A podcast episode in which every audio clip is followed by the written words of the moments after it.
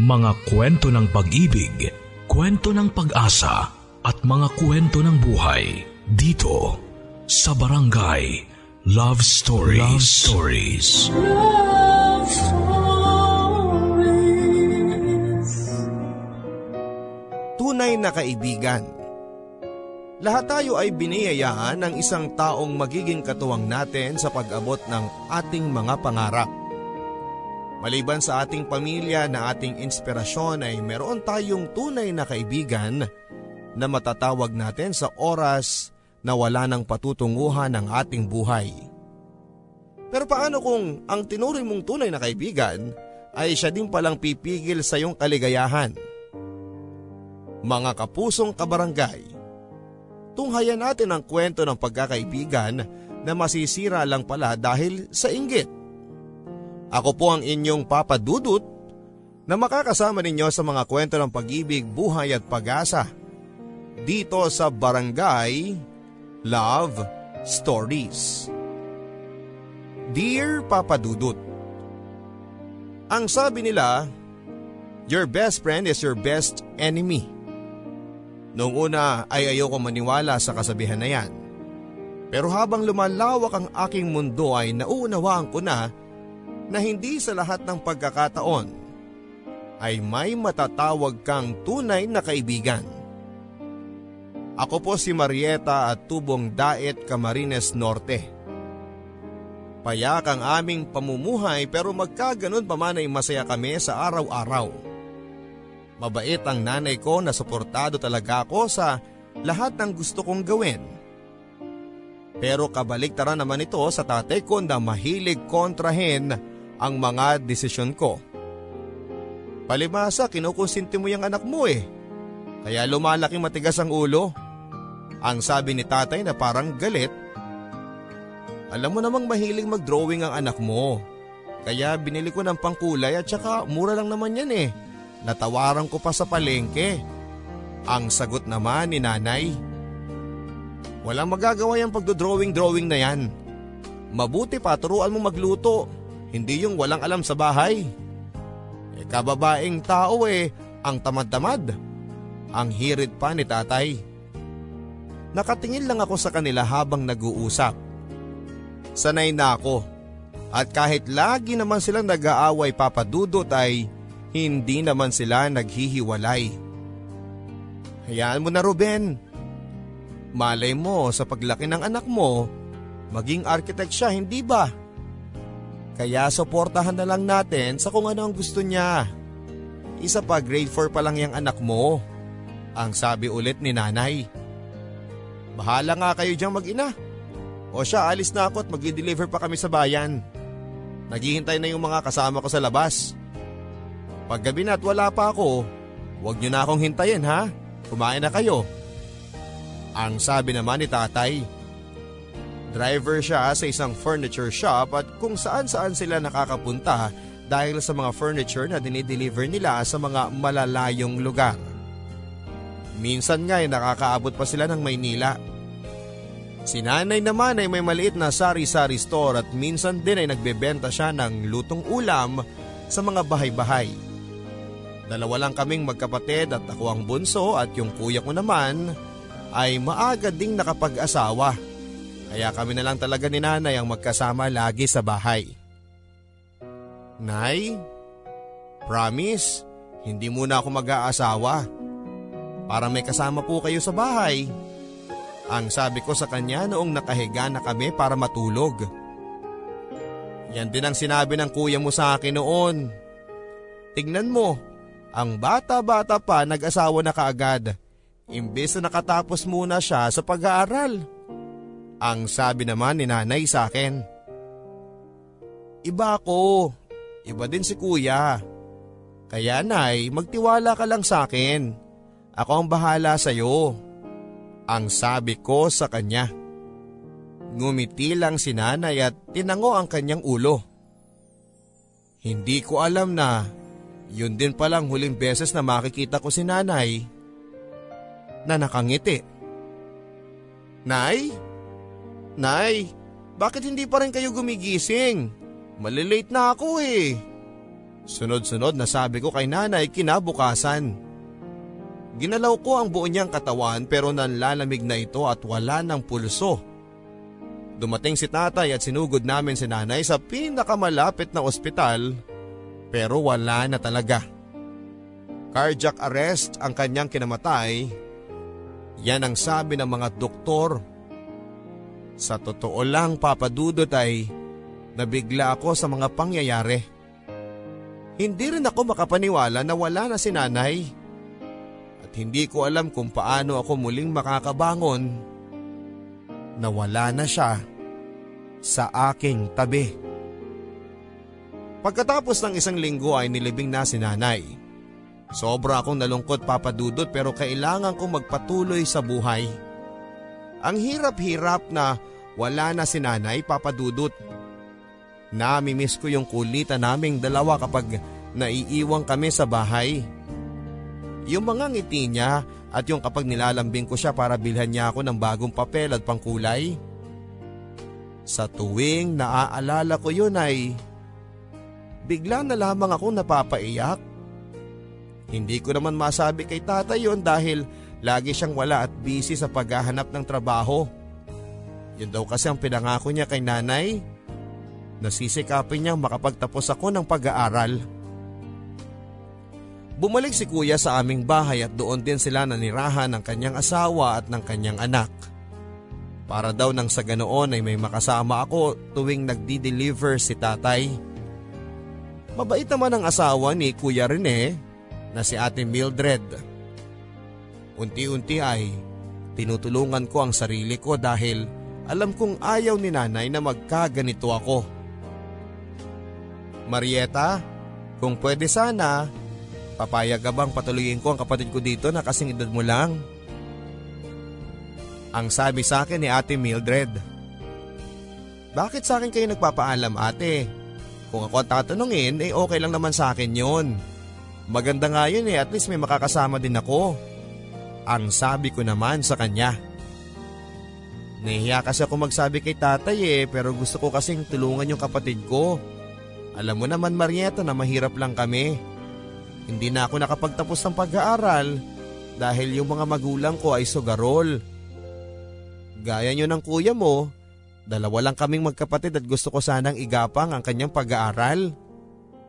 Ang sabi sa akin ni ate Mildred. Sige ate, susubukan kong kausapin si tatay. Ang sagot ko sa kanya. Nako, maraming salamat Marieta. Sigurado ako na kapag nakilala mo siya, magkakasundo kayong dalawa. Ang sabi ulit niya sa akin. Naiintindihan ko ang sitwasyon ni Ate Marieta. Kaya hindi na ako nagdalawang isip pa na sabihin yon kay tatay. Tay, may sasabihin sana ako sa inyo. Ang sabi ko kay tatay. Mukhang wrong timing ata ako noon kasi halos hindi maidrawing ang mukha niya. Ano ba yan Marieta? Kung manghihingi ka ng pera, sige bibigyan kita. Pero wag ka munang mangulit ngayon anak at pagod ako sa trabaho ko. Ang masungit na sabi ni tatay sa akin. Tatanungin ko lang sana kayo tay kung pwedeng makitira dito yung kapatid ni ate Mildred. Napabayaan daw kasi siya sa bahay nila at gusto ni ate na pag-aralin yung kapatid niya. Ang sabi ko kay tatay. Ah, Okay lang basta dapat eh makatulong din siya sa bahay. Sana din ay maturuan kanyang magluto. Hay, ang nanay mo kasi masyado kang na-spoiled. O basta sabihin mo na na okay lang basta wag silang maging pabaya. Ang sabi naman ni tatay. Tuwang-tuwa ako noon at iniisip ko na mukhang magiging masaya ulit ang aming bahay dahil maliban sa pamangking ko ay meron din akong makakasama. Nang wala man si nanay ay pipilitin ko pa rin tuparin ang mga pangarap niya sa akin at hindi na ako makapaghihintay na mangyari ang lahat ng yon. Hanggang sa dumating na nga ang araw na nakilala ko na si Rosana. Matanda lang siya sa akin ng isang taon at tinutulungan siya ni Ate Mildred na makapag-aral sa pamamagitan ng pagbebenta ng kakanin Sa tuwing Sabado at Linggo papadudod ay kaming dalawa lang ni Rosana ang naiiwan sa bahay para mag-alaga ng aming pamangkin. Pagtulog si Baby Ricky ay nakakapuslit kaming maglaro at bilang bata ay mabilis akong nalilibang. Si kuya naman ay pa-sideline-sideline din sa pagiging mason at minsan din ay tinatawag ni tatay para magbuhat ng mga furniture kaya kahit papaano ay may extra income din siya.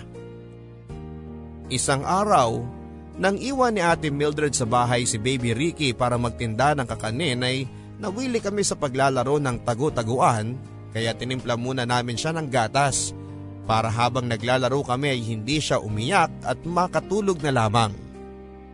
Kinahapunan, pagdating ni Ate Mildred ay iyak ng iyak si Ricky.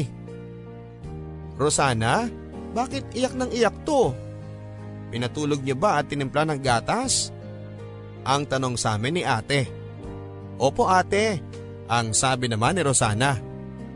Saan niyo kinuha yung tubig? Inayos niyo ba yung pagkakatimpla? Ang tanong ulit ni ate Mildred. Naalala ko na ako pala ang pinagtimpla ni Rosana ng gatas ni Ricky at dahil nakita kong may laman pa ito ay yun lang ang pinaubos ko.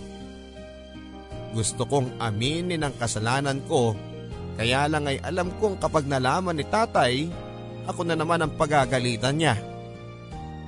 Ate, pasensya ka na. Nakalimutan ko. Ang totoo, hindi ko tinimplahan ng bagong gata si Ricky dahil nung nakita kong may laman pa yung botelya niya, yun ang binigay ko sa kanya. Ang sabi ni Rosana. Nagulat ako na inako niya ang dapat ay kasalanan ko. Nako naman Rosana, ang laki-laki mo na, hindi mo pa rin alam panis na ang gatas na binigay mo. Kaya iyak nang iyak si Ricky dahil masakit ang tiyan niya.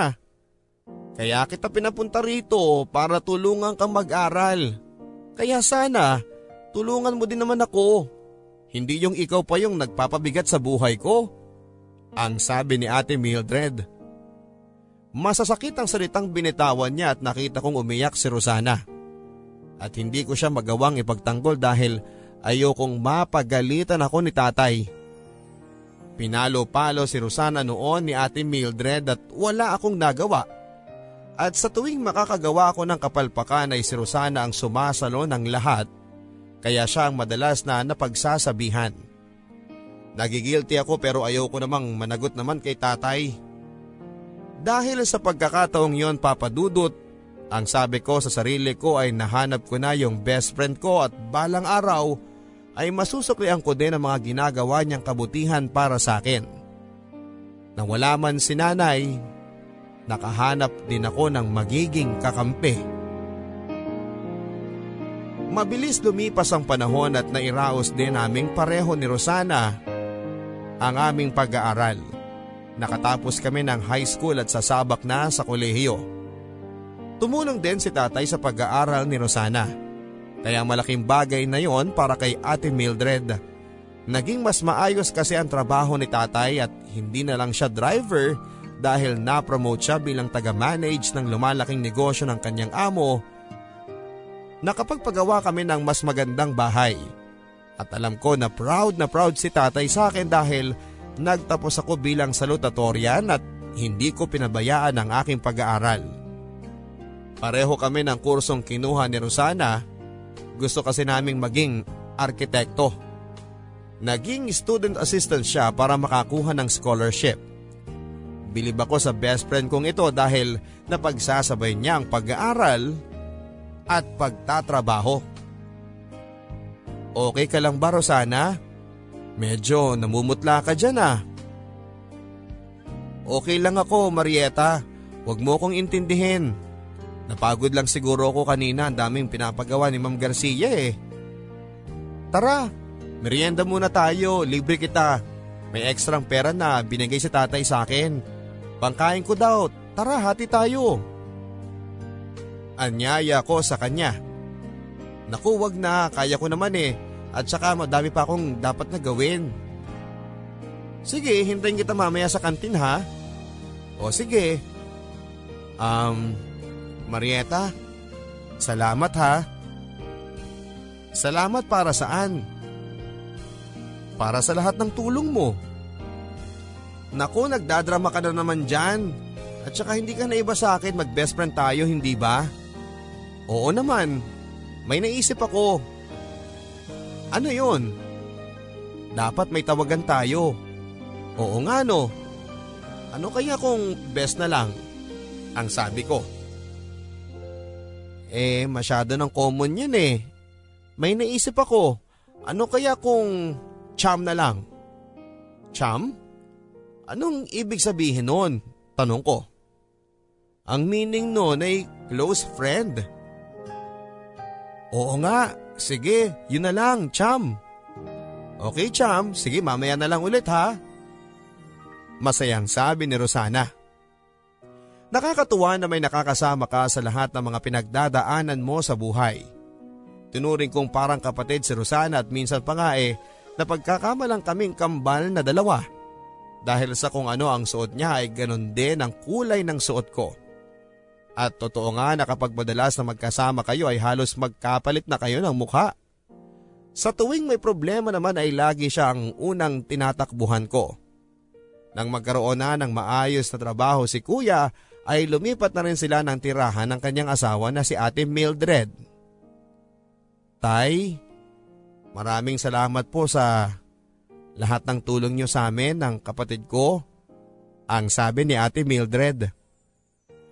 Huwag kayong mag-alala tay dahil tuwing linggo naman po eh susubukan naming dalawin kayo dito dahil sigurado ako na mamimiss kayo ng apo ninyo. Ang sabi naman ni ate Mildred. Pero kailangan niyo ba talagang isama si Rosana? Sa tingin ko'y malulungkot tong dalawang to kapag pinaghiwalay ninyo. Para ng kambal tuko tong mga to eh, hindi na nga mapaghiwalay. Ang sabi pa ni tatay, sabay tingin sa aming dalawa ni Rosana na halos maluha-luha na talaga. Sobrang nakakalungkot nga naman na maghihiwalay kaming dalawa dahil buong buhay ko ay halos siya na ang nakasama ko. At hindi na nga ako sanay na wala siya sa aking tabi. Eh tay, si Rosana na lang po ang tanungin ninyo at saka isa pa, nahihiya na rin ako sa inyo dahil pati si Rosana ay tinutulungan niyo din po sa pag-aaral. Ayaw ko namang iasa ang lahat sa inyo, Tay. Ang sabi naman ni Ate Mildred. Ngumiti si tatay at saka nagsalita. Etong si Rosana eh, napamahal na rin talaga sa akin. Para ko na nga itong anak eh. At sa tingin ko ay mas magiging masaya si Marieta kapag kasama niya si Rosana. Kaya kung okay lang sana eh, huwag niyo silang paghiwalay ang dalawa. Ang sabi pa ni tatay. Nang marinig namin yung dalawa ni Rosana ay abot nga ang ngiti namin. O ano? Masaya na kayo. Basta mag-aral kayong dalawa ha at laging magtutulungan. Ang nakangiting paalala sa amin ni ate Mildred. Oo naman po ate. Sabay kaming yayaman ni Marieta. Ang sabi pa ni Rosana. Halos hindi kami nakatulog ng gabing yon at todo kwentuhan at ang sarap talaga sa pakiramdam na may taong kahit kailan ay alam mong hindi ka iiwanan. Second year college na ako noon papadudot nang mag-decide si Rosana na mag-shift ng kurso.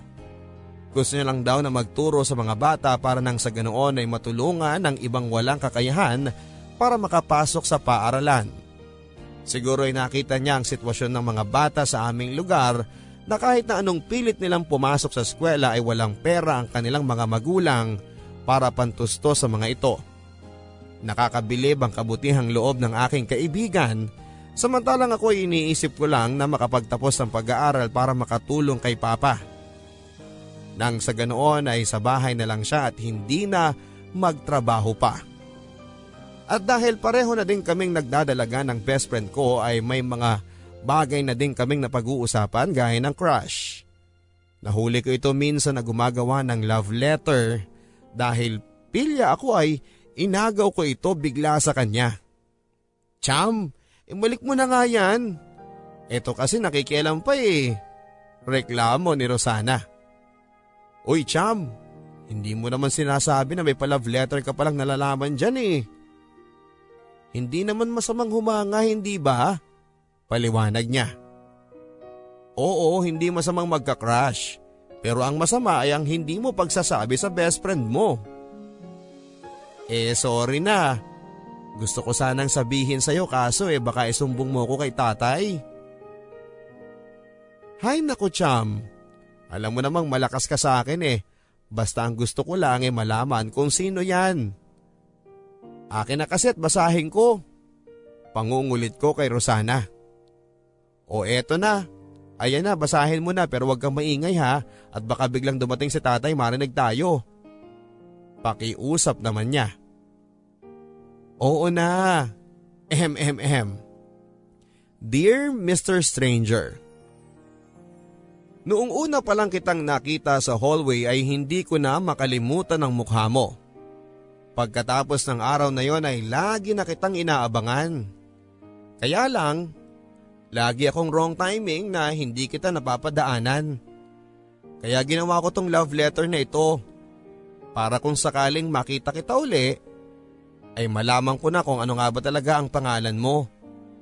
Gusto kitang makilala at gusto ko din sanang malaman mo na crush kita. O ano, okay lang ba? Tanong ni Rosana. Ew, yan na ba yung love letter mo? Nakakasuka naman ang corny. Talagang babae ang magsasabi ng feelings? Ano ba yan? Ang sabi ko sa kanya.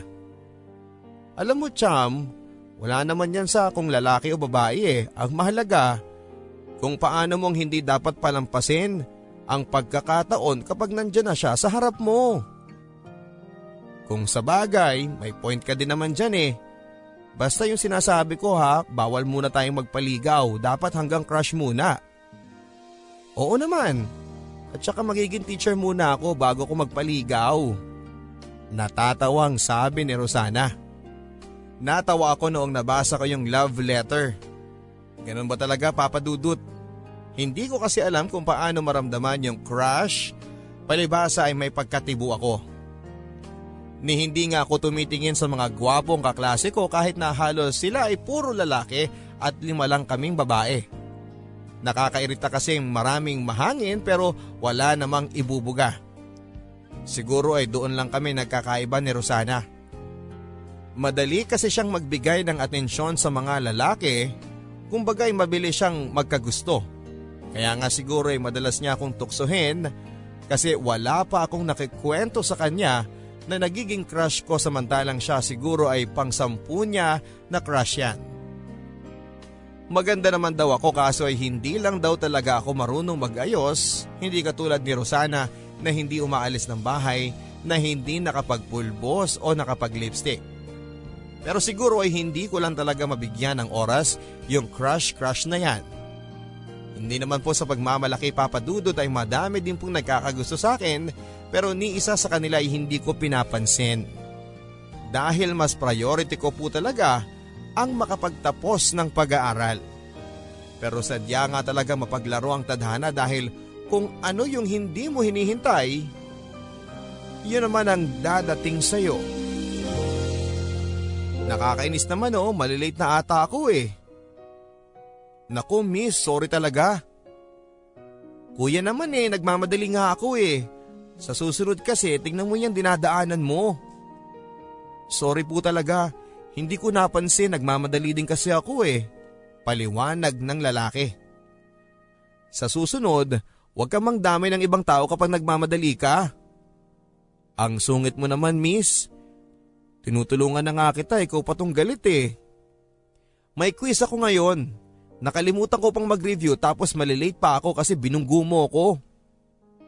Sandali lang ha, sa pagkakaalam ko, hindi ko nakasalanan kung hindi ka nag-review at kung makazero ka man, kasalanan mo na. Aba, ang lakas ng loob mo. Hoy, halika nga rito, bumalik ka. Hindi ko makakalimutan ang araw na yon, papadudot. Inis na inis ako noon sa lalaking yon. Nakakuha pa ako ng lowest score sa quiz namin dahil nakalimutan ko ang mag-review. Yun ang pinaka nakakainis na araw ko ngunit hindi ko alam na yun din pala ang umpisa ng isang magandang kabanata ng aking buhay. Hindi ko maintindihan papadudo dahil sa aking pagtulog ay naalala ko pa rin ang mukha ng lalaking yon. Naiinis ako dahil sa tuwing pipikit ako ay mukha niya yung nakikita ko. Kaya naman muntik nang makahalata si Rosana. Magkatabi kasi kaming natutulog at nanibago ata dahil hindi talaga ako mapakali. Uy, ano ba Cham? Bakit ikot ka ng ikot? Hindi ka ba makatulog?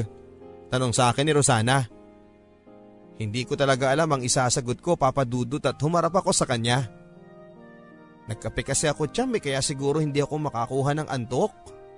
Ang sagot ko naman. Alam kong hindi ito maniniwala sa palusot ko. Totoo ba yan o baka naman may iniisip ka dyan? Ikaw ha, naglilihim ka na sa akin. Ang pilyang sabi naman ito. Uy hindi ha, wala pa sa bukabularyo ko ang pag-ibig na yan. Ang pagtatanggi ko naman. Pero sadyang napakakulit ni Rosana at pili talaga akong pinapaamin. Alam mo kung in love na in love ka, huwag mong itanggi. Kasi pag iniwas mo, mas lalo kang mahuhulog. At saka isa pa mahirap magtago ng feelings. Ang sabi nito. Hindi nga ako in love, ang kulit mo naman talaga siya mo. Ang sabi ko sa kanya. Oo na nga, basta kapag in love ka sabihin mo na lang sa akin ha, para mapayuhan kita dahil kapag hindi mo sinabi sa akin, isusumbong kita kay tatay at sasabihin kong in love ka ang kanyang unika iha. Ang sabi nito habang may pagngiti-ngiti pa. Hay nako cham, wag na wag kang magkakamali dahil baka mawasak lahat ng pangarap kong maging artista. Ang pabirong sabi ko sa kanya. Ayan naman talaga yung imposible. Ang sabi pa ni Rosana sabay tawa nito. Gustuhin ko man na sabihin sa kanya ang gumugulo sa akin ay ayokong tuksohin ako nito. Grabe kasi si Rosana na manukso baka makarating pa kay tatay. At syempre, nahihiya naman ako sa kanyang sabihin na hindi ako nakatulog dahil iniisip ko yung lalaking nakabunggo sa akin. Kahit na anong pilit kong matulog noon papadudod ay wala talaga. Lutang na lutang akong pumasok sa eskwelahan noon at hindi ko alam ang aking gagawin. Hanggang sa hindi ko inaasahan na ang taong nagiging dahilan ng pagkapuyat ko ay makikita kong muli. Misungit. Narinig kong boses ng isang lalaki. Paglingon ko, ikaw na naman? Grabe ah, parang sawang-sawa ka na sa mukha ko eh. Isang araw mo lang naman akong hindi nakita. Ano bang kailangan mo? Bakit ka pasulpot-sulpot? Ibabalik ko naman sana itong notebook mo. Hindi ko kasi alam kung anong department ka kaya minabuti ko na lang na abangan ka sa gate. Nakakatakot ka naman, baka masamang loob ka kaya sinundan mo ko. Grabe ka naman miss, sa gwapo kong to. Mukha ba akong masamang tao? Hindi ka naman masyadong mayabang no? Hindi naman ako nagyayabang kung wala akong ipagyayabang eh.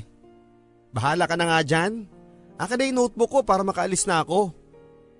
Ano nga bang course mo miss? Architecture. Ah, ang ibig sabihin magaling kang gumawa ng plano. Mahilig ka siguro mag-drawing. Oo at saka wait lang ha. Bakit ka ba nandito at saka ang dami mong tanong sa akin? Akin na nga yung notebook ko. Alam mo miss maganda ka sana kaso ang sungit-sungit mo eh. Next time sana eh makita naman kitang nakangiti. Ano bang pakialam mo eh hindi nga kita kilala. Masungit na sagot ko. Concern lang ako sa iyo kasi alam mo ba yung huling nagsungit sa akin? Ganyan na ganyan. Na in love sa akin. Wow! Bilib na bilib ka talaga sa sarili mo no? Hindi naman. Sinasabi ko lang yung totoo. May kasabihan nga tayo, the more you hate, the more you love. Bahala ka na nga dyan. Akin na nga yung notebook ko. Ibibigay ko pero sa isang kondisyon. Ano na naman ba yan? Isang ngiti naman dyan oh. Ayoko nga sabi. Okay, madali naman akong kausap eh. O sige, mauna na ako ha. Huy, sige na. Eto na oh. Eh, ayan ha, nakasmile na ako. Oh, eto na. Kahit na hindi ako kontento kasi nilabas mo lang naman yung ngipin mo, Basta ba next time na magkita tayo dapat nakangiti ka na ha? Bigla na lamang ako natameme papadudot. Ang lakas ng pintig ng puso ko. Bakit parang may mga paru-parong nagsisipagliparan sa tiyan ko at ano ba itong nararamdaman ko? Ito na nga ba yung sinasabi ni Rosana sa akin na in love na ako? Pero imposible naman na ganong kabilis ang naging pangyayari. Sa tuwing naaalala ko siya papadudot ay bigla na lamang akong napapangiti. Hindi ko naman alam kung saan at paano ko ulit siya makikita. Ayaw kong sabihin kay Rosana itong nararamdaman ko dahil alam kong tutuksuhin niya ako. Sa dalawang beses naming pagkikita ay hindi ko man lang nalaman ang kanyang pangalan. Kaya eto ako, umaasa pa rin na isang araw ay muling pagtatagpuin ang landas namin. Hinanap ko siya papadudot. Pero nabigo ako dahil kahit anino niya ay hindi ko man lang nakita. Pinagbutihan ko na lamang ang aking pag-aaral dahil gusto kong maging proud si tatay sa akin. Lagi akong sumasama sa iba't ibang contest sa aming university at sa awa ng Diyos ay lagi naman akong nananalo. Kaya sa tuwing uuwi si tatay ng gabing gabi ay hinihintay ko talaga siya at gusto ko kasi na kahit papaano ay mapawi ang kanyang pagod mula sa trabaho. Minsan namimiss ko din si nanay. Siguro kung nandito siya ay tuwang-tuwa din siya sa mga nagagawa ko. Naging mas malapit kami ni tatay at sa katunayan nga niyan papadudot sa tuwing siya ay may bakanting oras at nasakto na may contest ako ay lagi yang pumupunta para makapanood sa akin.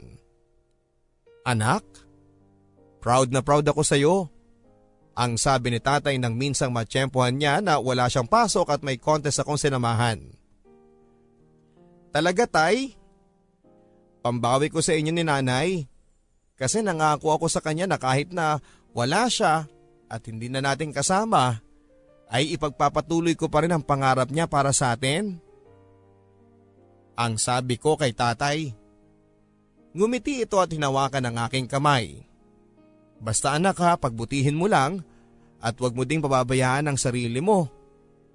Alam ko naman kayang-kaya mo naman yan eh at saka matalino ka. Nagmana ka sa akin. Ang pabirong sabi ni tatay. Naku kapag nandito si nanay eh tututol yun baka sabihin niya sa kanya ako nagmana. Ang sabi ko naman dito. O basta anak ha. Lagi mong tatandaan na kahit na anong mangyari, Lagi mo lang akong kasama at proud kami ng nanay mo sa iyo. So suportahan ka namin sa lahat ng gusto mong gawin sa buhay. Ang sabi ni tatay, sabay yakap sa akin ng mahigpit. Nagkakaedad na rin si tatay ko at medyo marami na rin nararamdamang pagbabago sa kanyang katawan. Kaya naman mas lalo kong gustong pagsikapan para sa kanya. Nang sa ganoon ay Mamalagi na lang siya dito sa bahay at hindi na kailangan pang magtrabaho.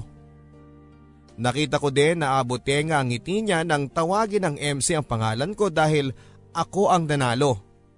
Sa mga pagkakataong yun ay madalas ko ding makita si Rosana na nakatingin sa amin. Gaya nga nung isang araw, nakatingin lang siya habang pumapalakpak sa akin sa aking pagkapanalo.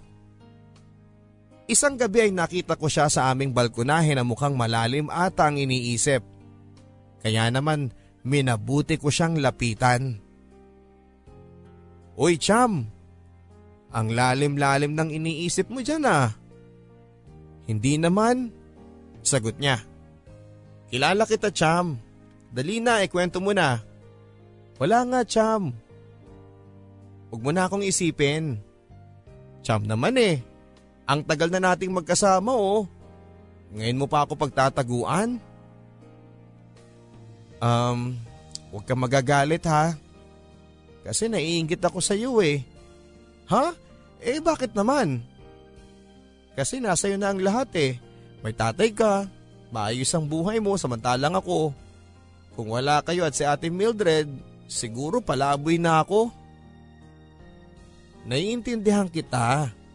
Pero hindi mo kailangang mainggit kasi kung ano naman ang meron sa akin, eh pwede naman na maging sayo din. Maraming salamat Cham ha. Alam mo naman na malaki ang utang na loob ko sa inyo. Hayaan mo, hindi kita pababayaan at susuportahan kita sa kung anumang mangyari sa'yo.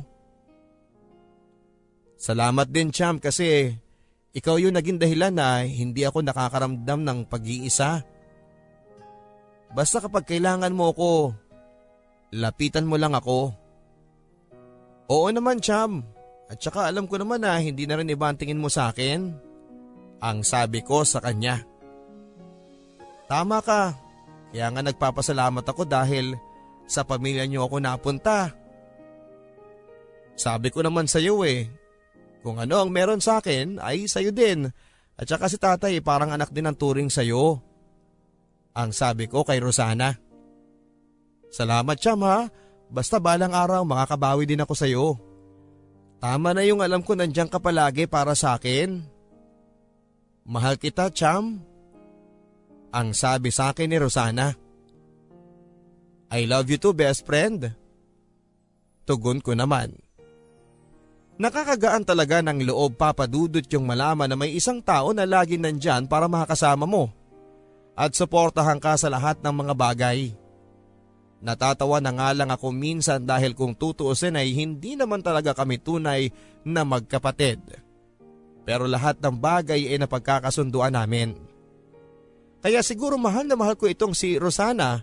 Alam kong marami pa kaming pagdadaan ng dalawa pero alam ng puso ko na kahit na anong mangyari Kasama ko siya sa lahat ng pagharap sa mga pagsubok ko sa buhay. Naging abala kami pareho ni Rosana sa pag-aaral, kaya naman hindi na kami madalas na magkita sa bahay. Minsan nauuna akong umalis at nauuna akong dumating. Pag uwi namin ay halos hindi na namin makausap si Rosana dahil sa dami ng kanyang ginagawa. Sa kagustuhan niyang hindi na humingi ng allowance kay tatay ay nagtrabaho ito uh, na part-time at napansin ko din na medyo hindi na siya gaanong nagkukwento sa akin. Nakakatampo nga papadudod pero iniintindi ko na lang siya kasi alam kong malaki ang pangarap nito sa buhay. Ako naman ay nag-focus din sa pag-aaral para mas lalo pang maging proud sa akin si tatay. Minsan, may mga lalaki nagpapapansin sa akin pero sadyang hindi ko lang sila mabigyan ng pansin sa ngayon. Ngunit isa talagang tao ang hindi ko mapigilang hanap-hanapin. Nako, naiwan ko ata itong notebook ko sa bahay. Misungit, misungit. Uy, long time no see ha. Aba, sa tono ng pananalita mo eh parang inaabangan mo ata ako ah. Ilang araw lang kitang hindi nakita, humahangin ka na ulit. Aminin mo na kasi, inaabangan mo talaga ako. Nako hindi ha. Oh, ba't nga tawag ka ng tawag sa akin kanina? Ito pala yung notebook mo dahil sa pagiging pabaya mo na iwan mo yan kanina sa library. Tingnan mo nga naman, stalker ka siguro at alam mo kung nasan ako. Ikaw naman tong mahangin naman, huwag masyadong asyumera. Oo na, akin na nga yung notebook ko. Lagi ka na lang nangunguha ng gamit ng may gamit. Nagkataon lang naman. Um, oo nga pala. Ako nga pala si Leo. At ikaw si Marieta, hindi ba? Paano mo nalaman ang pangalan ko? Tanong ko. Obvious ba? Nakalagay dyan sa notebook mo. Yun naman pala eh, tapos tawag ka sa akin ng tawag ng sungit. Eh gusto ko eh, basta friends na tayo ha. Total eh, lagi naman tayo nagkikita eh. Ang bilis mo naman. Uy, kaibigan lang naman eh. Oo na nga. Sige na nga. Tugon ko sa kanya. Hindi ako nagpahalata na kinikilig ako papadudot. Pinipigilan ko hanggang sa kaya ko pero pagkatapos ay halos mapatili na lamang ako. Ang ganda ng mata niya na habang nakatitig sa akin ay para akong natutunaw. Magsisinungalin ako kung sasabihin kong hindi ko siya crush samantalang ang pangit nga ng una naming pagkikita papadudot. Pero siguro ganun nga talaga. May mga bagay na hindi mo inaasahan na darating sa'yo gaya na lamang ng pagdating ni Leo sa buhay ko. Uy Cham, may gusto sana akong ikwento sa iyo eh. ang atat kong bungad kay Rosana pagdating niya. Nako Cham, sorry ha. Pagod kasi ako eh. Ang dami kong ginawa sa school. Ang sabi nito. Medyo nagtampo ako sa kanya dahil hindi ko na siya madalas na makita at kung kailan naman kailangan kong ikwento sa kanya, itong nangyari sa akin ay madalas naman siyang wala. Kung hindi naman ay pagod siya. May problema ka ba, Cham? Ang sabi ko sa kanya. Tumingin siya sa akin. Wala naman. Eh bakit mo tinatanong? Ang sabi niya. Akala ko kasi may problema ka. Tahimik ka kasi madalas eh. Ang sabi ko. Ngumiti ito. Ang OA mo naman, Cham. Busy lang talaga ako kaya madalas na hindi tayo nagkakatagpo. Okay, Cham. Sorry ha. Akala ko kasi may nagawa ako kaya ka nagtatampo. Ang sabi kong muli sa kanya. Wala no, busy lang talaga. Siya nga pala, hindi na muna ako tatabi sa iyo ha. Umuwi lang ako para kumuha ng mga gamit ko. Makikitulog muna ako kina Eunice. Tinatapos kasi namin yung thesis namin eh. Pakisabi na lang kay tatay pag uwi niya. Ang sabi nito. Okay sige basta ingat ka lang ha. Huwag kang pabaya. Ang paalala ko naman. Ayoko nang magtanong pa kay Rosana pero nagwo-worry lang ako sa unti-unting paglayo ng loob niya sa akin. Hindi ko maintindihan pero sana hindi na lumalim kung anuman ang mali na mayroon sa pagitan naming dalawa. Akala ko sa pag-aaral lang iikot ang mundo ko pero ang hindi ko alam ay mas madadagdagan pala ang inspirasyon ko para mas pagbutihin pa. Hindi nga doon natapos ang pagkikita namin ni Leo dahil yon ay nasundan pa ng maraming beses. Hanggang sa nakapagpalagayan kami ng loob at naging komportable kami sa isa't isa. Siguro ay nagtataka na rin si Rosana kung bakit hindi ko na siya kinukulit pa sa tuwing hindi siya sasabay sa akin. Siguro ay ganon nga talaga habang lumalaki kami, may mga bagay na minsan ay hindi namin napagkakasunduan. Kung sana Pwede ko makuwento si Leo sa kanya. Sigurado akong tatawanan ako noon. Namimiss ko na nga si Rosana pero pilit ko pa rin siyang iniintindi dahil yun naman ang pangako namin sa isa't isa na kahit na anuman ang mangyari ay sosuportahan namin kung ano ang gusto ng bawat isa. Masayang kasama si Leo. Hindi pala siya estudyante ng university namin kaya naman siguro ay madalang ko lang itong makita. Yung mama niya pala ay assistant nurse sa amin kaya naman minsan pagkatapos ng klase niya ay sinusundo niya ang kanyang mama at tumatambay sa library habang naghihintay sa kanya. Sa tuwing nakikita ko siya papadudod ay lumalakas ang pintig ng puso ko at nahihirapan akong huminga. Unti-unti ay nakikita ko ang aking sariling masaya sa atensyong ibinibigay ni Leo sa akin. May mga problema ako na sa kanya ko din nasasabi. Nakilala ko ang isang mabuting anak kay Leo. Single mom ang kanyang mama dahil bata pa lang siya ay sumama na raw sa ibang babae ang kanyang papa pero magkaganon pa man ay sinisikap ng kanyang mama na pag-aralin siya at dahil sa bunso siya sa kanilang tatlong magkakapatid ay mas nagiging malapit siya sa kanilang mama. Tuwing linggo ay nagkikita kami para magsimba at madalas din na tumambay sa parke. Tumagal din ng halos tatlong buwan ang ganoong setup hanggang sa hindi ko na alam, isang araw ay naging totoo na ang lahat. Pormadong pormado ka ngayon ah. Bati ko kay Leo. Siyempre, maganda yung kasama ko eh. Che, bola ka pa. Tigilan mo nga ako. Ah, Marieta, may gusto sana akong sabihin sa iyo eh. Ano yun Leo? Alam mong bata pa tayo pero ayoko nang itago ang nararamdaman ko para sa'yo. Gusto kita. Eh paano nangyari yun? Marieta, walang dahilan ng love. Kusa mo na lang yung mararamdaman. Eto hawakan mo ang dibdib ko, ang lakas ng pintig niya kasi kaharap kita. Pero ayoko pang mag-boyfriend Leo. Gusto ko munang makatapos ng pag-aaral para may maipagmalaki ako kay tatay. Alam ko naman yun eh. Kaya naman sinasabi ko na to eh para malaman mo na maghihintay ako hanggang sa maging handa ka na. Salamat Leo pero magsisinungalin ako kung sasabihin kong hindi kita gusto. Sana mahintay mo ko. Oo naman Marieta. Promise ko yan sa'yo. Ah, uh, may pabor sana akong hihingin sa'yo eh.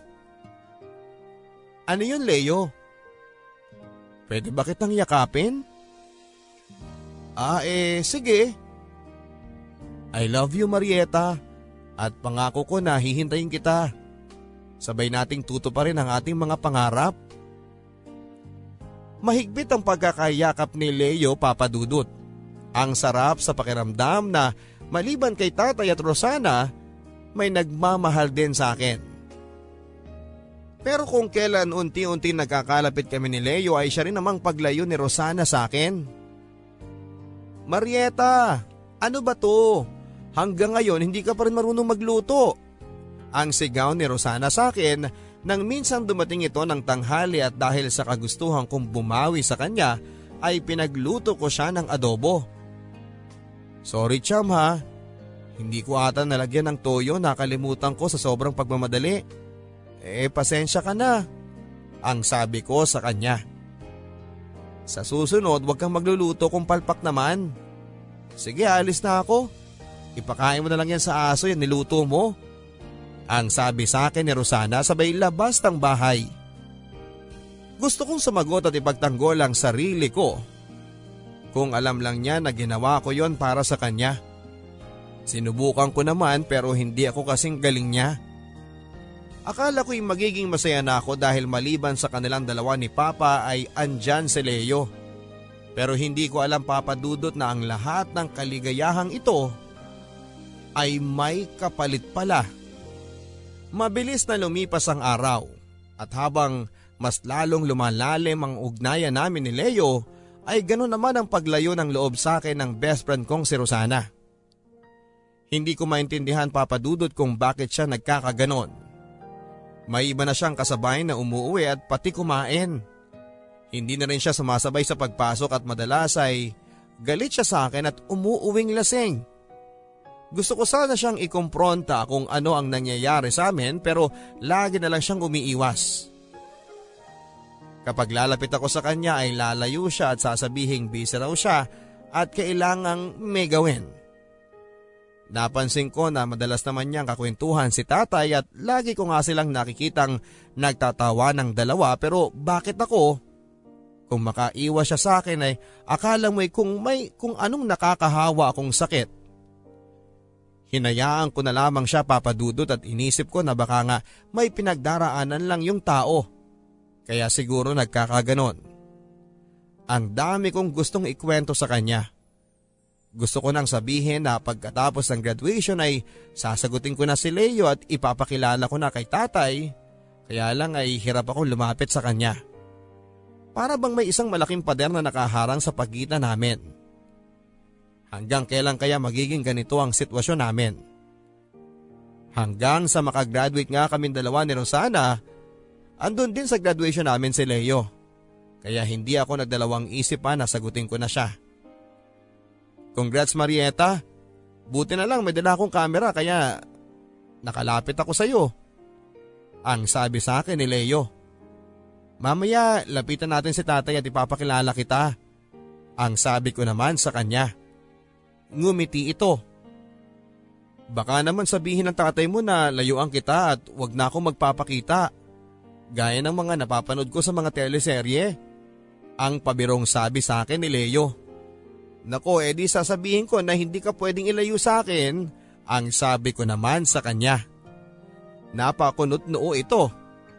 Eh bakit naman? Ang maikling tanong niya.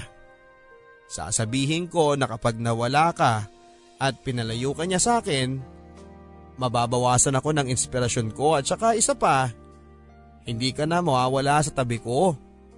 Kaya nga sasagutin na kita para hindi ka na makuha ng iba sa akin eh ang hirit ko dito.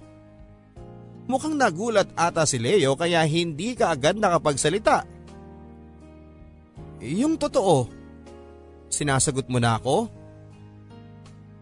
Oo nga. Bakit ayaw mo? Gusto mo bawiin ko pa?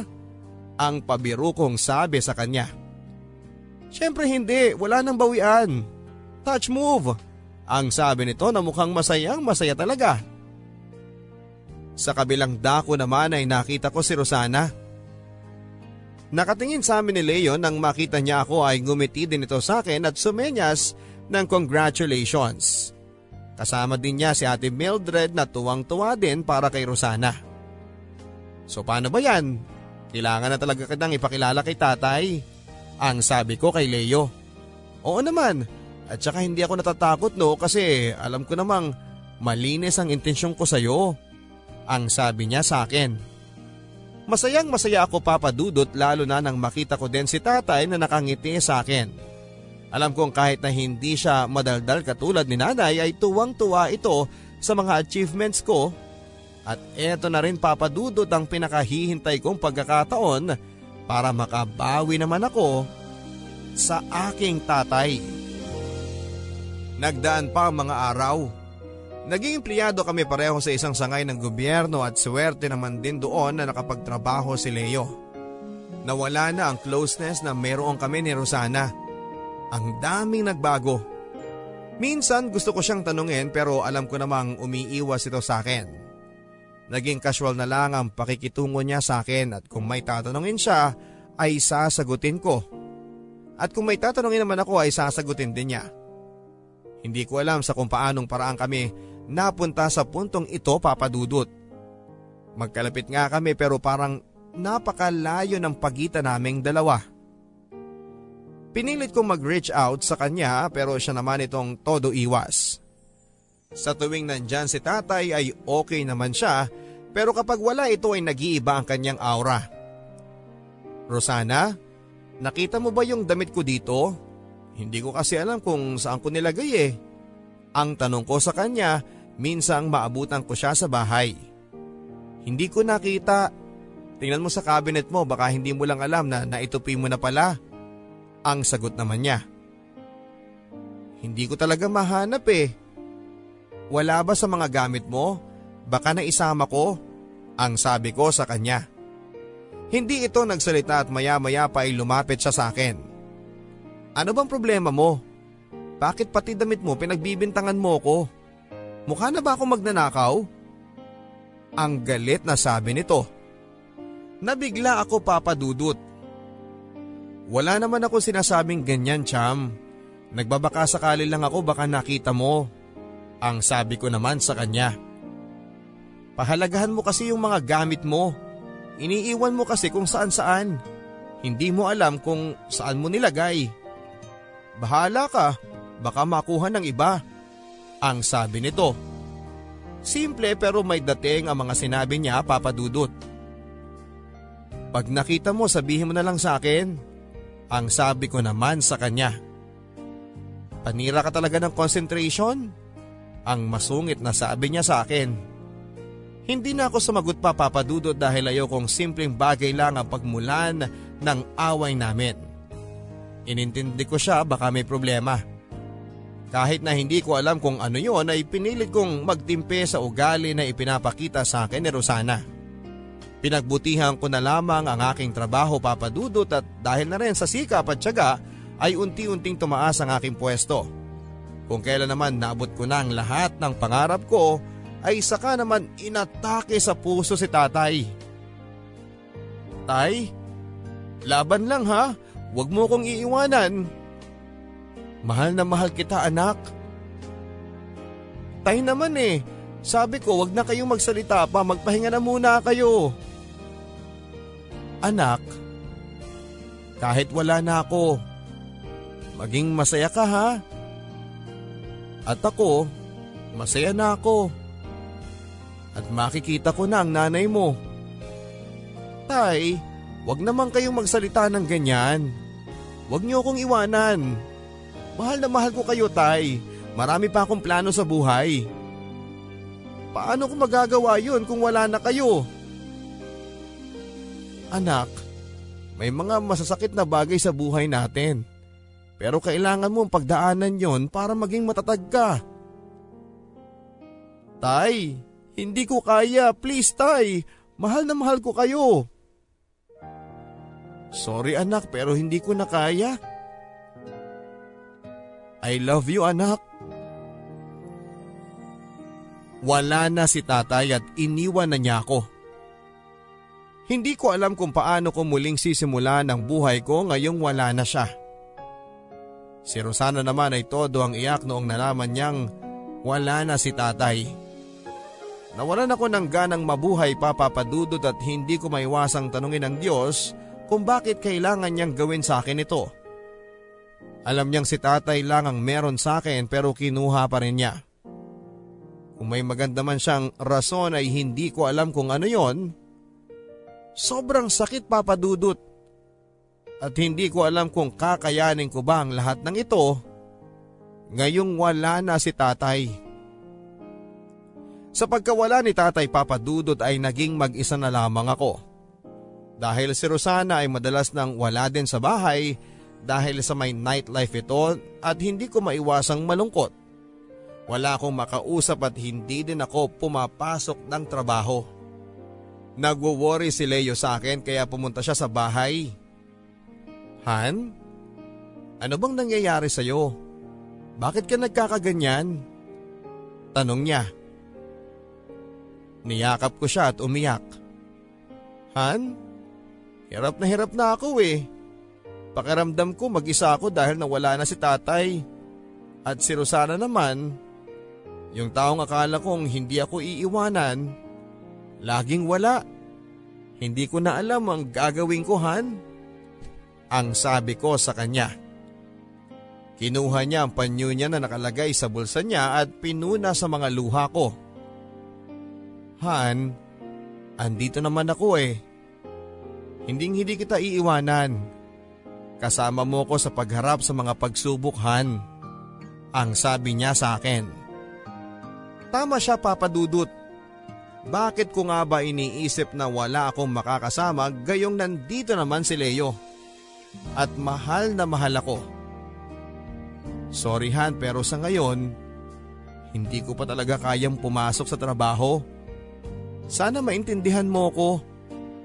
Ang sabi ko sa kanya at tumango lamang ito at ngumiti. O basta kapag uh, kaya mo na, tawagin mo lang ako at susunduin kita sa bahay ninyo at saka nasa na ba si Rosana? Hindi na ba siya umuuwi? Ang tanong niya sa akin. Sa totoo niyan papadudod ay hindi ko talaga alam kung ano ba ang isaasagot ko sa kanya dahil hindi ko talaga alam kung ano bang nangyayari kay Rosana. Hindi ko alam han eh. Pero kapag nakita mo siya sa office, pakisabing pumunta naman siya sa bahay. Ang bilin ko kay Leo. Nawala na akong ganang ipagpatuloy pa ang buhay ko. Pero naalala ko si Leo na nakaalalay pa rin sa akin. Nang makaipon si Rosana ay tuluyan na rin siyang umalis sa aming bahay at nagrenta ng apartment.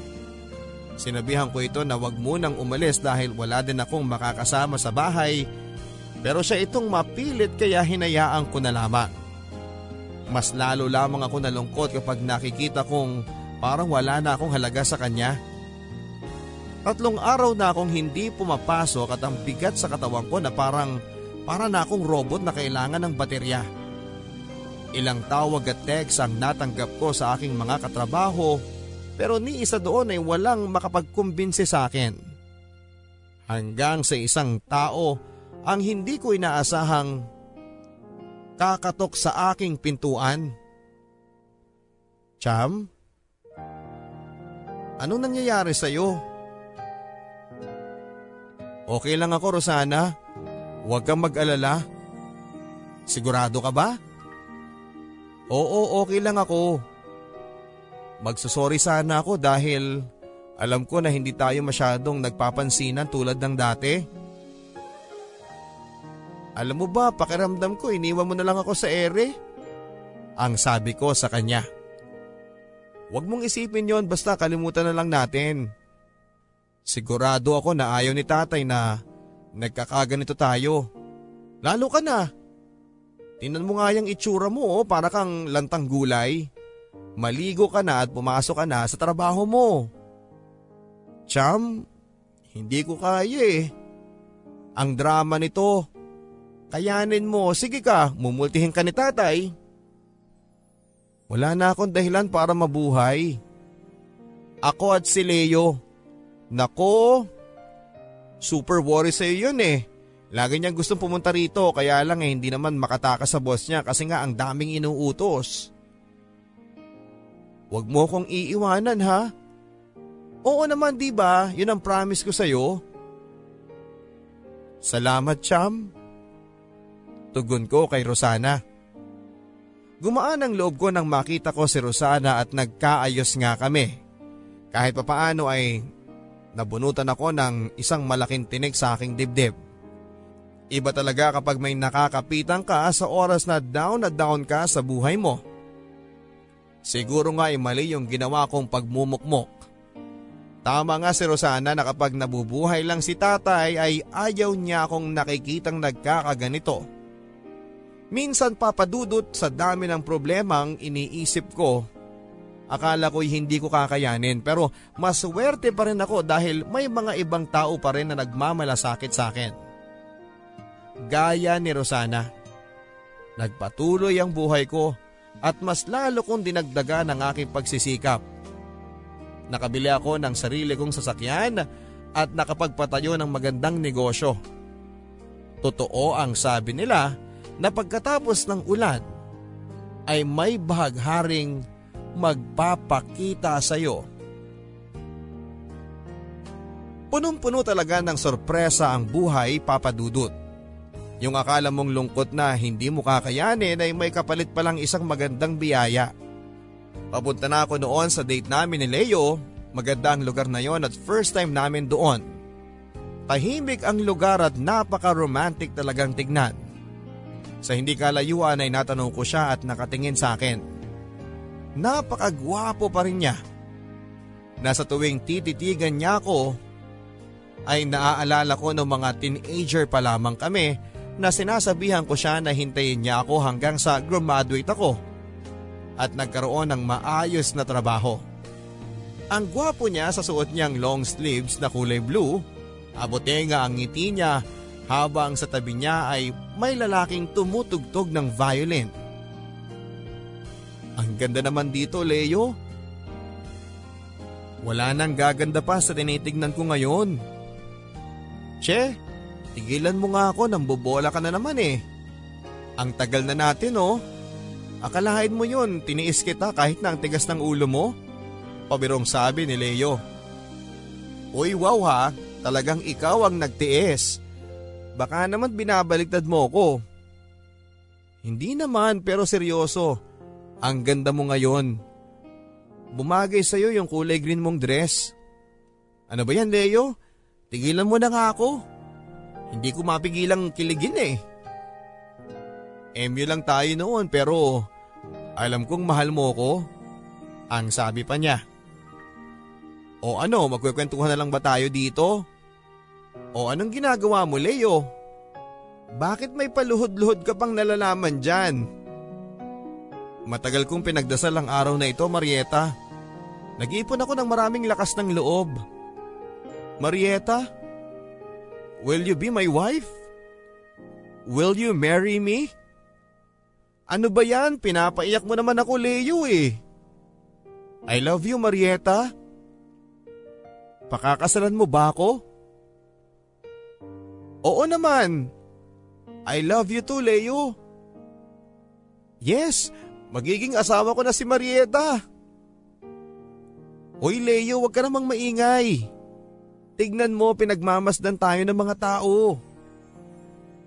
Wala akong ibang nakikita kundi ikaw. Hindi mo lang alam Marieta kung gaano mo ako napasaya. Ako din Leo. Simula pa lang eh, alam kong hindi ako nagkamali sa iyo at kahit wala na si tatay, alam kong masaya siya dahil natagpuan ko na ang taong magmamahal sa akin. Pangakuhan, hinding hindi kita lolokohin. Mamahalin kita araw-araw. I love you, Leo. I love you too, Marieta. Hindi ko maipaliwanag ang sayang nararamdaman ko ng mga oras na yon papadudot. Hindi ako makapaniwala na bubuo na rin ako ng aking sariling pamilya. Inayos namin kaagad ni Leo ang aming kasal at hindi nga nagtagal ay humarap na nga kami sa simbahan. Marami ang nagpunta sa napaka-espesyal na araw na yon ng aming buhay. Pero ang taong inaasahan ko na makikita ko ay hindi sumipot. Wala si Rosana papadudot.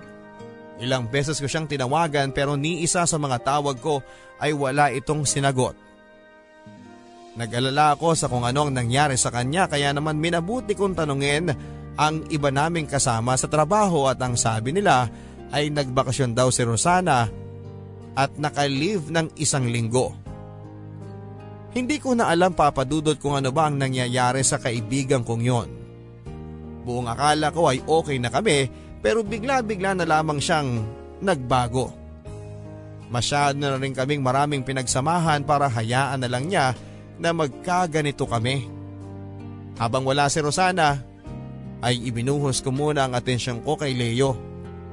Ang sarap sa pakiramdam dahil alam mong tanggap na tanggap ka ng kanyang pamilya. Ang biro nga sa akin ng kanyang mama ay bilisan na raw namin ang pagkakaroon ng anak para makita nila ang kanilang magiging apo. Mabilis kong nakapalagayan ng loob ang kanyang pamilya. Lalo na noong bagong kasal kami dahil doon muna kami tumira sa loob ng dalawang linggo. Ngunit sinabihan ko din si Leo papadudot na kahit gaano pa kabait ang kanyang pamilya sa amin, ay kailangan din naming magkaroon ng sarili naming bahay. At sumang-ayon naman ito Umuwi ako ng bahay namin para tignan kung nakauwi na nga si Rosana at hindi nga ako nagkamali. Nakita ko siya doon. Cham, andito ka lang pala. Kailan ka pa nakabalik? Bakit wala ka sa kasal ko? Ang dami mo namang tanong eh. Kita mo nagpapahinga yung tao.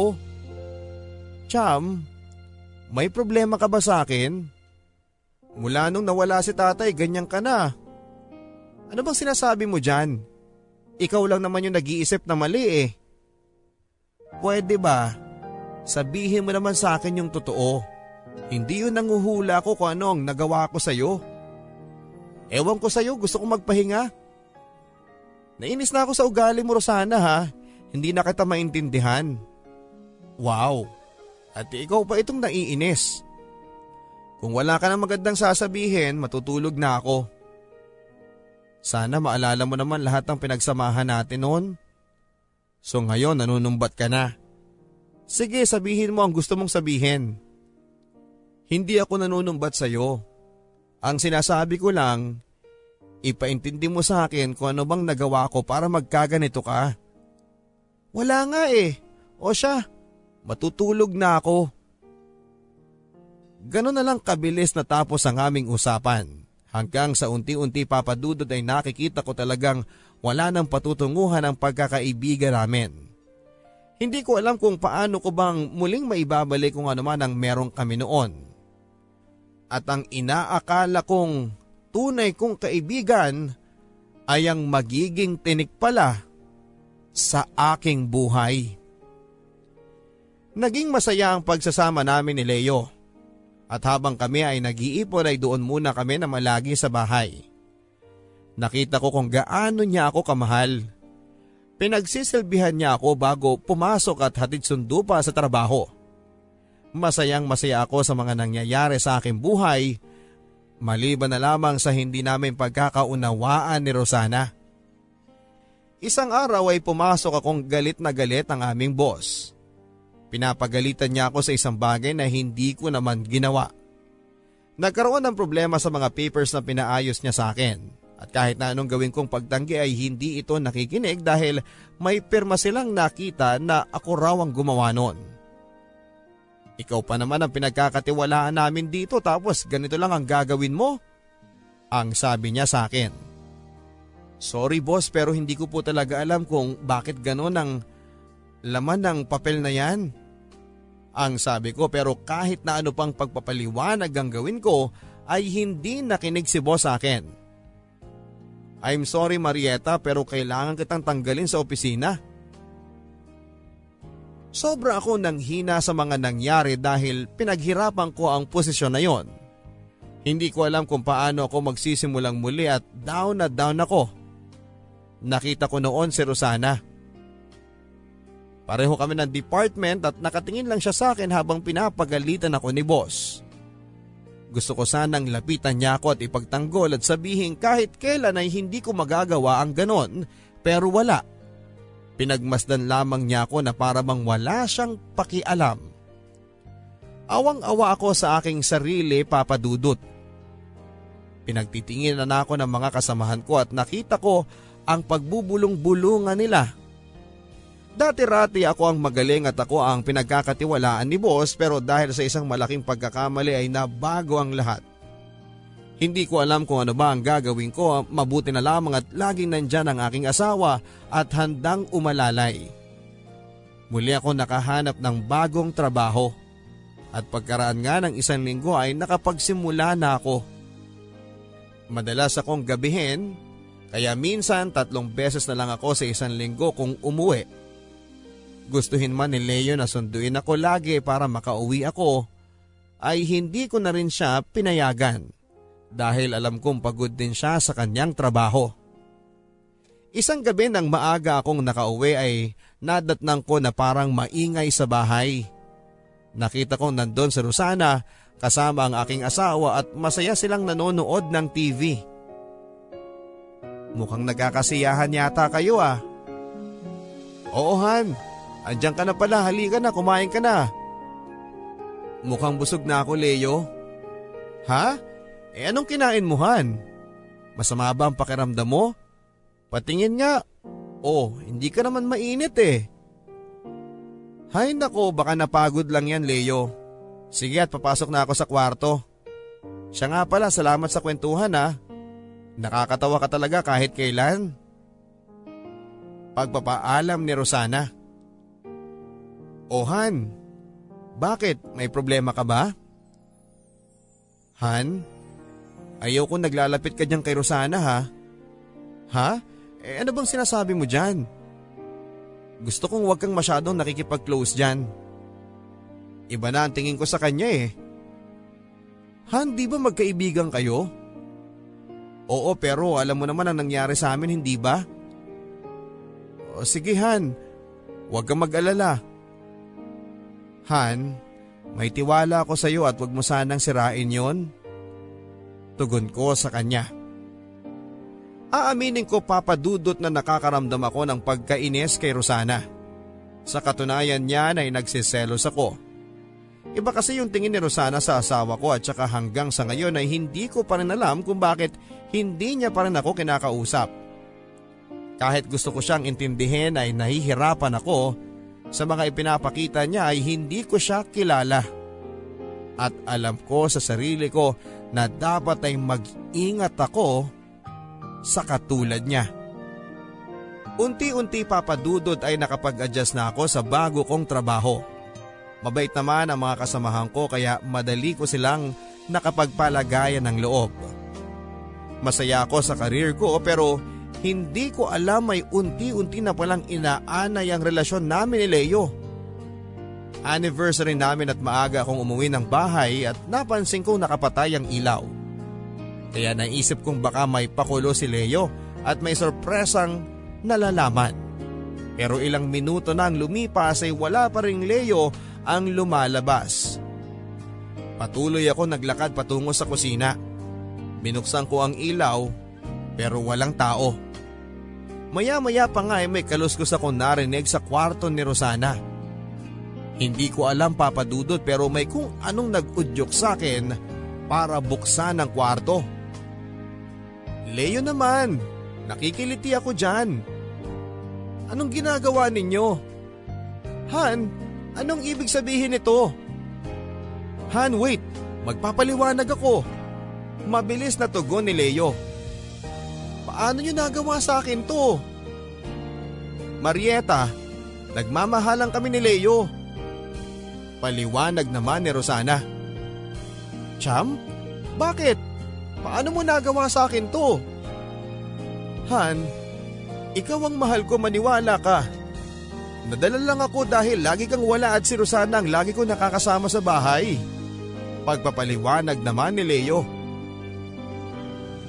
Ano bang nagawa ko sa inyong pagkakamali para gawin niyo sa akin to? Minahal kita. Tinuring kitang tunay na kapatid tapos etong igaganti mo sa akin, Rosana. Buong buhay ko, Marieta. Nakita ko kung gaano at paano ka mahalin ng tao.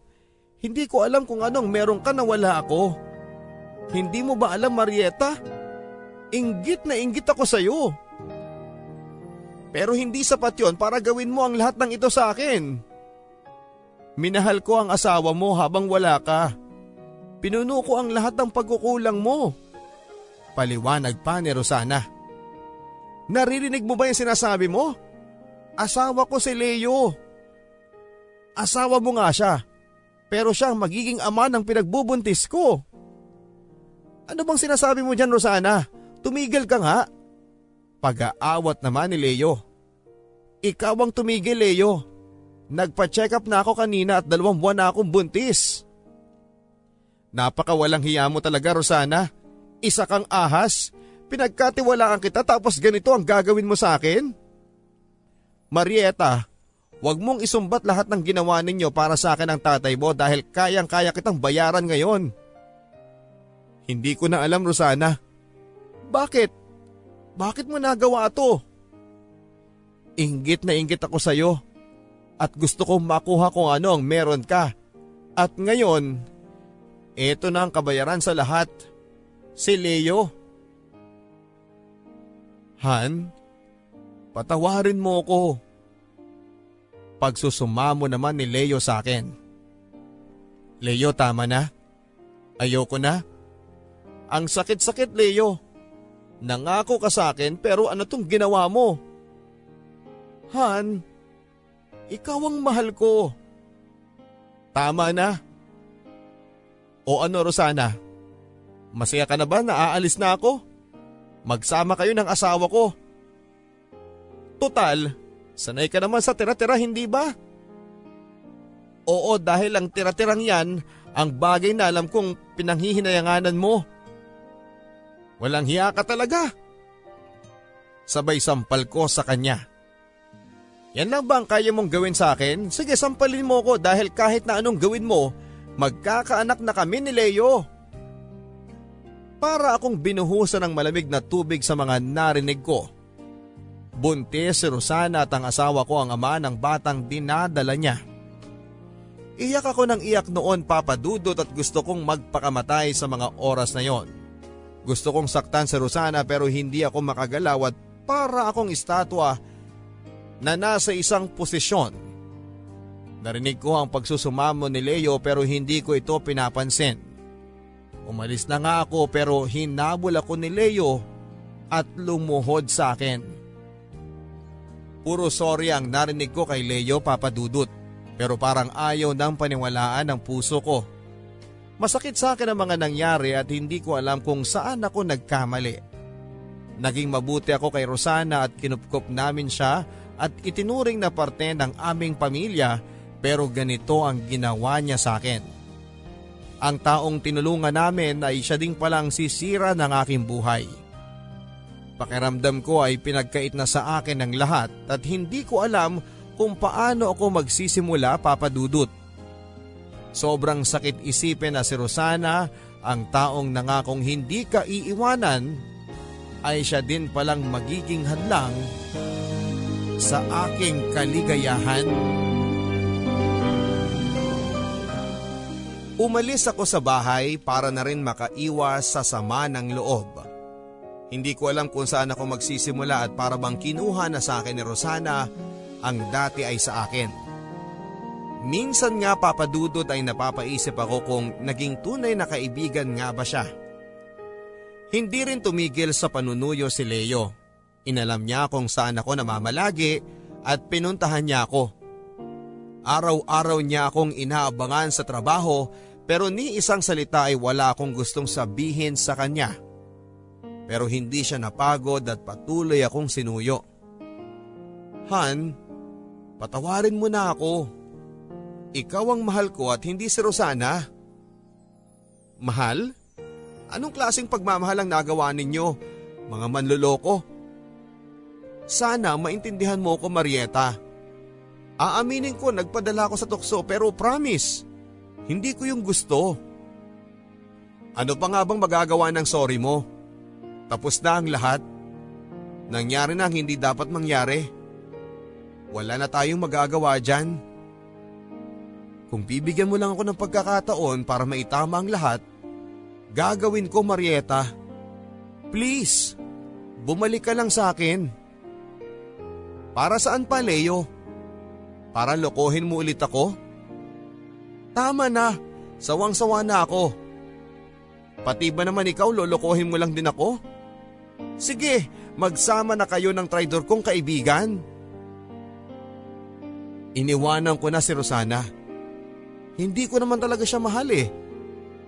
Nababaliw ka na ba, Leo? Dala-dala ni Rosana ang anak mo. Pero ikaw ang gusto kong makasama at hindi siya. Pwede ba, Leo? Tama na? Sigaw ko sa kanya. Ano bang pwede kong gawin para mapatawad mo na ako? Wala, Leo. Wala. Please, pakiusap ni Leo. Leo, tama na. Ayokong habang buhay sa tuwing makikita kita ay maaalala ko lang yung ginawa mo sa akin. Yung ginawa ninyo sa akin ni Rosana kaya pwede ba? Tama na. Sigaw ko sa kanya. Kahit na anong gawin mong pagtataboy sa akin, hindi pa rin ako susuko. Mahal kita Marieta at gagawin ko ang lahat. Bumalik ka lang sa akin. Tinutuo nga ni Leo ang kanyang sinabi papadudot. Araw-araw siyang may dalang bulaklak at kung ano-ano pa. At kahit pinapahiya ko na ito ay hindi pa rin siya sumusuko. Gustuhin ko man siyang patawarin ay hindi pa rin talaga naghilom ang sakit na ginawa nilang dalawa ng best friend ko. Hanggang sa isang araw ay tinawagan ako ni boss. Sinabi niyang inamin na raw ni Marieta ang kanyang nagawang kasalanan. Siya daw ang dahilan kung bakit ako nagkamali sa trabaho ko. Pineke niya ang pirma ko para mapaniwala talaga si boss na ako ang may gawa noon. Sa mga nalaman ko ay mas lalong tumindi lang ang galit na nararamdaman ko para kay Rosana Papadudut. Kinamuhian ko siya at nagsisisi ako kung bakit ko pinagkatiwalaan ang isang ahas na katulad niya. Nagtanim ako ng galit sa kanya. Bakit ko pinagkatiwalaan ang isang ahas na gaya niya? At halos isumpa ko siya. Anong kasalanan ko sa kanya at bakit niya nagawa ang lahat ng ito sa akin? Kinakamuhian ko si Rosana papadudot dahil sa idinulot niya sa buhay ko. Minabuti kong magpakalayo-layo muna kaya naman bumalik ako sa aming bahay para kunin ang mga gamit ko at hindi ko akalain na maaabutan ko pala doon si Rosana. Pwede ba tayong mag-usap? Pakiusap ni Rosana. Ano pa bang dapat nating pag-usapan? Ayaw ko nang makipagtalo sa iyo Rosana. Sa isang walang kwentang bagay. Una kong nakilala si Leo. At kung hindi mo na maitatanong ay palihim ko siyang minahal. Hanggang sa malaman ko na lang na ikaw pala ang gusto niya. Sobrang sama ng loob ko. Bakit ganun? Wala ka nang tinira sa akin. Lagi na lang ako nabubuhay sa anino mo. Kaya magmula noon, sinabi ko sa sarili ko na babawiin ko ang lahat ng, lahat ng yon. Kaya ginawa kong miserable ang buhay mo. Ako ang gumawa ng mga peking perma mo sa opisina para matanggal ka at ako ang pumalit sa iyong pwesto. Pero bakit Rosana? Minahal kita na parang tunay kong kapatid. Minahal din kita. Pero siguro mas lumalim lang yung inggit ko sa iyo kaya kaya ako nagawa yon. Pero hindi ako masamang tao. Tama na Rosana. Dapat ko nang hindi pakinggan ang drama mo. Sobrang sakit Rosana. Pinapasok kita sa buhay ko tapos ganito pala ang igaganti mo sa akin? Anong klase kang kaibigan or should I say naging totoong kaibigan ka ba talaga? Hindi ko na maibabalik ang dati. At oo, alam kong hindi mo naman din ako mapapatawad eh. Gusto ko lang malaman mo na pinagsisisihan ko ang lahat ng ginawa ko. Sobrang naiingit lang ako sa iyo Marieta. Dahil nasa iyo na ang lahat ng gusto kong maging akin. Aalis na ako. Mabilis na sabi ko sa kanya. Mag-ingat ka. Hindi ko na malayan papadudot na habang papalayo ako ay siya namang unti-unting pagbagsak ng aking mga luha. Lumingon ako at nakita ko si Rosana. Nakaupo sa may balkonahe at tinaas ang kanyang paa sa upuan, nakatapat niya at humithit ng sigarilyo. Limang buwan na rin siyang buntis pero hindi siya nag-iingat.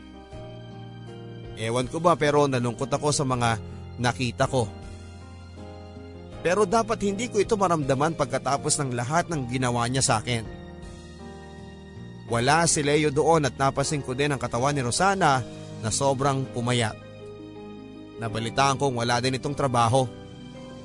Hindi ko na alam ang gagawin ko at bakit ba ako naaawa sa taong trumaydor sa akin at sumira sa buhay ko. Lumipas ang panahon at muli akong nakabangon sa aking pagkakadapa.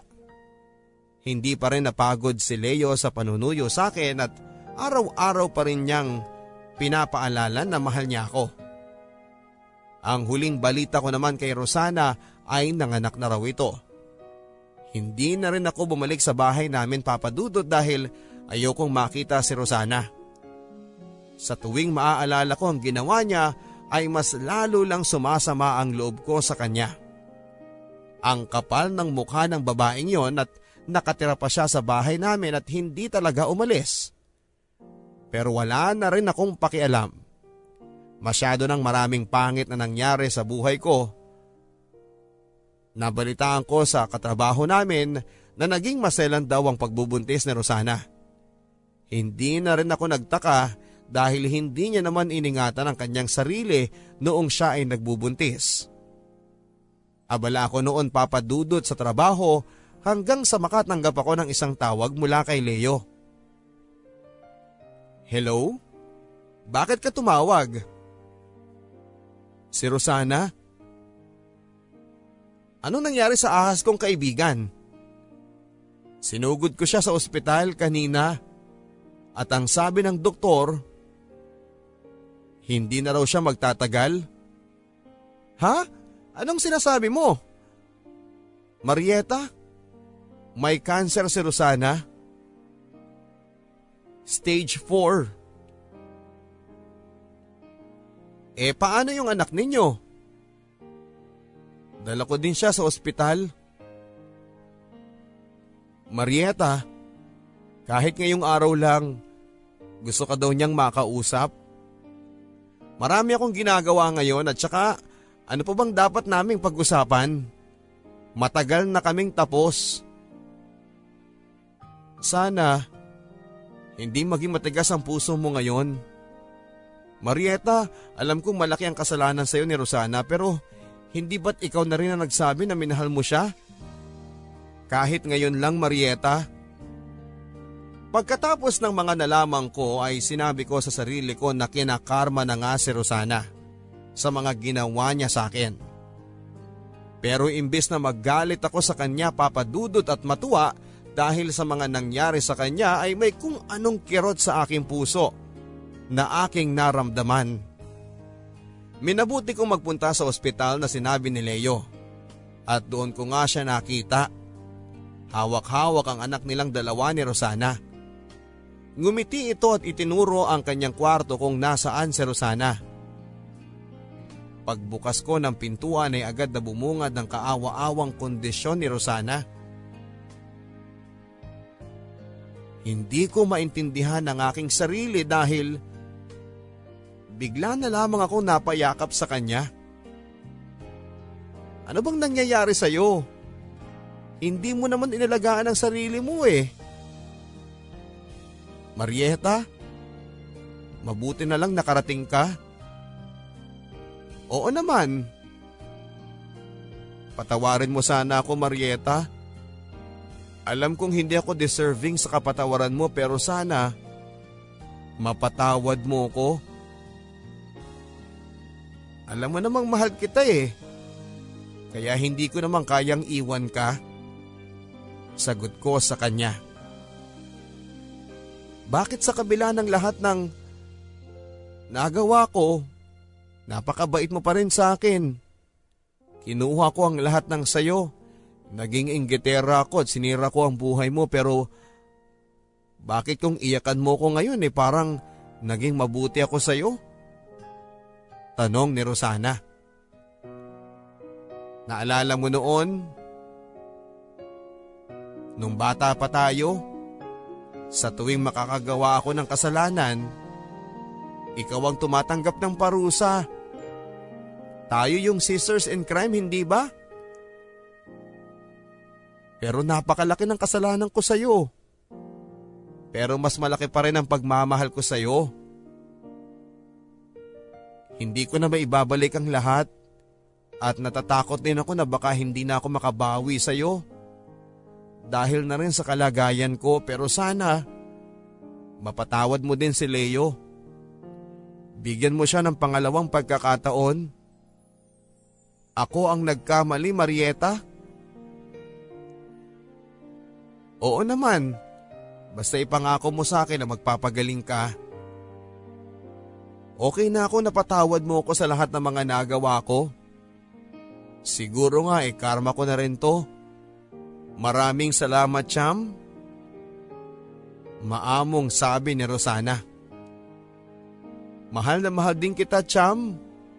Sagot ko naman sa kanya. Para ako nabunutan ng isang malaking tinig pagkatapos naming magkapatawaran ni Rosana. Masakit man ang lahat ng kanyang mga nagawa pero mas nanaig pa rin ang pagmamahal ko sa kanya bilang isang tunay na kaibigan. Ginawa namin ang lahat ng aming makakaya para maging maayos siya. Tumira na muli ako sa aming bahay. At habang inaalagaan ko si Rosana at ang kanyang anak, unti-unti ay nanumbalik ang masayang aura ng aming bahay. Nakita ko ding muli ang mga ngiti sa labi ni Rosana. Kung kailan okay ang lahat papadudot ay siya namang paglala ng kondisyon ni Rosana. Kailangan siyang operahan pero hindi na ito tinatanggap ng katawan ni Rosana. Hanggang sa hindi na nga niya ito nakayanan at tuloy na siyang kinuha sa amin. Napakasakit papadudot. Hindi pa namin nababawi ang mga araw na sinira ng inggit. Tapos ay bigla na lang siyang nawala. Marami nagsasabi sa akin na dapat ay hindi ko na lang daw pinatawad si Rosana dahil sa mga ginawa niya sa akin. Pero ang hindi nila naiintindihan ay ang pinagdaanan naming magkasama. Wala na si Rosana pero may naiwan siyang regalo at yon ay ang kanyang anak na si Micaela. Hindi na namin maibabalik pa ang nakaraan pero alam kong may magagawa pa rin ako para maging maganda ang aming hinaharap. Sa dami ng pinagdaanan namin papadudot ay hindi ko akalain na malalagpasan ko ang lahat ng yon. At mapapatawad ang taong nagkamali sa akin. Muli kong tinanggap si Leo at binuksan ang puso ko para sa kanya at hindi naman ako nagkamali dahil bumawi talaga siya sa akin. Kasama din namin ngayon ang anak ni Rosana na tinanggap ko bilang sarili kong anak. Martir daw ako. Yun ang madalas kong marinig sa ibang tao pero hindi ko na lang ito pinapansin dahil alam ko ang tunay na katotohanan. Ang sarap sa pakiramdam na magpatawad at kalimutan ang mga bagay na nangyari na at magsimula ng panibago. Marieta, salamat ha, ang sabi ni Leo. Salamat para saan? Tanong ko. Para sa lahat ng ginawa mo. Para sa akin at para sa anak namin na Rosana. Tapos na yon Leo. Ang mahalaga, eh kung ano ang meron sa atin ngayon. Tingnan mo si Ella, ang laki na niya at kamukhang kamukha siya ni Rosana. Marieta, may gusto sana akong sabihin sa'yo. Ha? Ano bang ginagawa mo dyan? Bakit ka nakaluhod? Ang daming tao o pinagtitinginan ka? Will you marry me again? Seryoso ka ba niyan sa sinasabi mo? Gusto kong magsimula tayo ng panibagong buhay natin kasama si Ella. Pakakasalan mo ba akong muli? Oo naman. Salamat, salamat Marieta. Kung makarya ka naman parang hindi kita pinakasalan dati eh.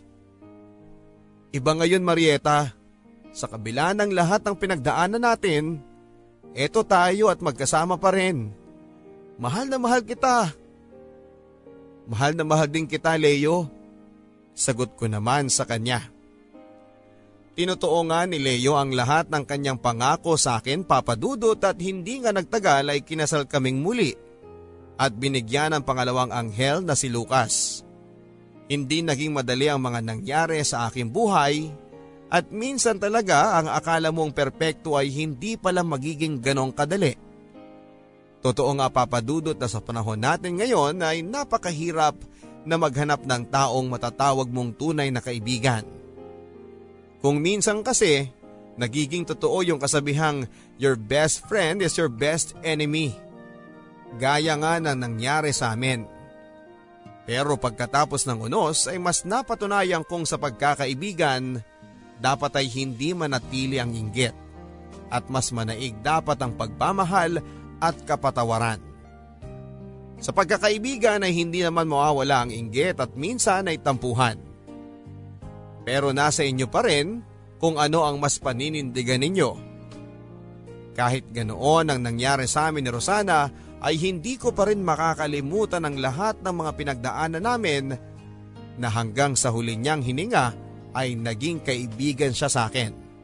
Nang wala man siya ngayon ay mananatili pa rin sa puso ko at siya pa rin ang matatawag kong tunay na kaibigan. Maraming salamat Papa Dudut dahil pinaunlakan ninyong mabasa ang aking kwento sa inyong programa. Sana sa lahat ng mga nakikinig ay makahanap din kayo ng tunay na tapat na kaibigan at sana'y huwag nating hayaan ang inggit ay ang makasira sa ating buhay ang inyong kapuso at kabarangay, Marieta. Sa panahon ngayon ay napaka-importante ang salitang totoo. Oo nga at marami tayong tinatawag na kaibigan pero ilan ba sa kanila ang totoo sa atin? Ilan ba sa kanila ang totoong nagmamalasakit sa iyo? Sino nga ba ang tutulong kapag nawala ang lahat sa iyo? Napakaswerte mo kabarangay kapag natagpuan mo na yung totoong kaibigan pero dahil nga parte tayo ng isang magulong mundo, minsan ang akala nating totoo sa atin ay hindi pala. Kaya sana ay kilalanin nating mabuti ang mga taong nakapaligid sa atin at huwag basta-bastang magtitiwala. Huwag nating hayaang sa huli ay pagsisihan natin ang pagtitiwala sa maling tao.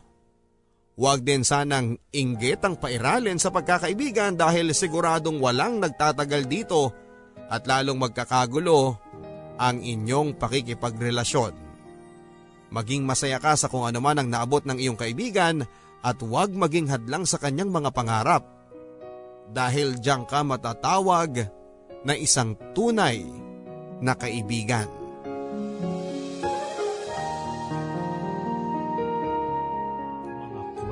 Pag-ibig, kwento ng pag-asa at mga kwento ng buhay dito sa Barangay Love Stories. Love Stories. Love